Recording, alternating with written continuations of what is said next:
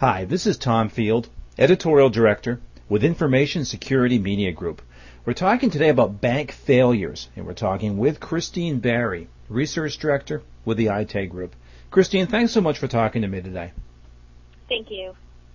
Christine, the big news this past weekend, of course, was that Colonial Bank was closed and sold to BB&T. It's the largest closure so far in 2009. But what's your sense? Is it going to stay the largest, or is it going to be exceeded before this year is out?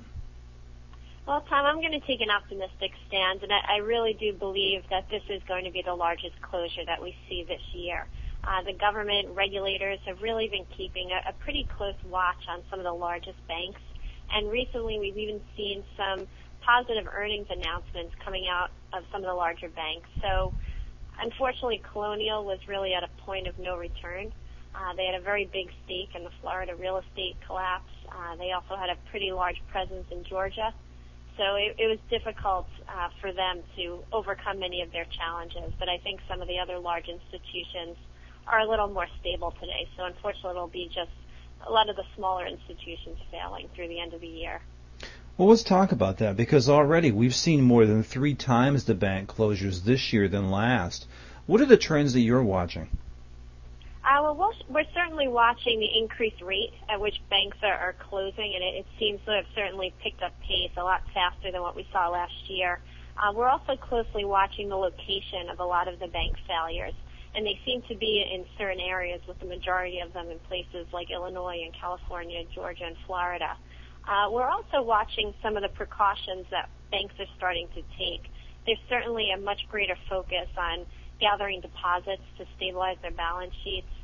We're also seeing banks with much tighter underwriting standards, and they're certainly focusing a lot more on risk management than they were in the past.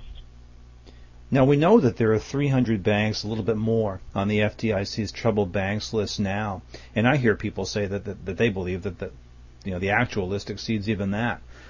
How many more failures do you think we can expect to see in this calendar year? I think at this point we've already seen about 75, and I'm hearing that the number by year-end could be as high as 150. I believe that that's probably a realistic number, again, given the increased pace that we're seeing in bank failures. But it's important to point out that it's still not nearly as high as during the savings and loan crisis in the 80s. And also, there still are over 7,500 banks in the U.S. So while a large number of them are struggling, at least what we're finding in our research is that far more are actually seeing some opportunities in this market. So it's not all gloom for all the institutions, but I do believe that it probably will hit about 150 this year.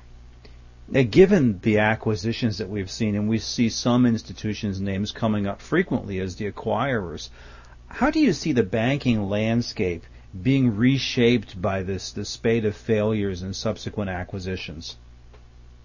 I think in the end we're going to actually have a much stronger financial services industry. We're going to have banks that are a lot better capitalized.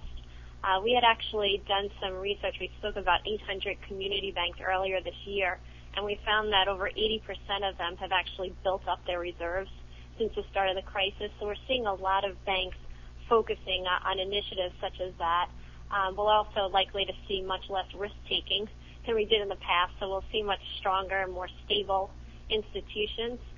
There'll certainly be much fewer institutions than what we've had in the past because of all the mergers and acquisitions, but I think that's really enabling the banks that end up standing in the end to be a lot stronger with much broader product portfolios and more stable balance sheets.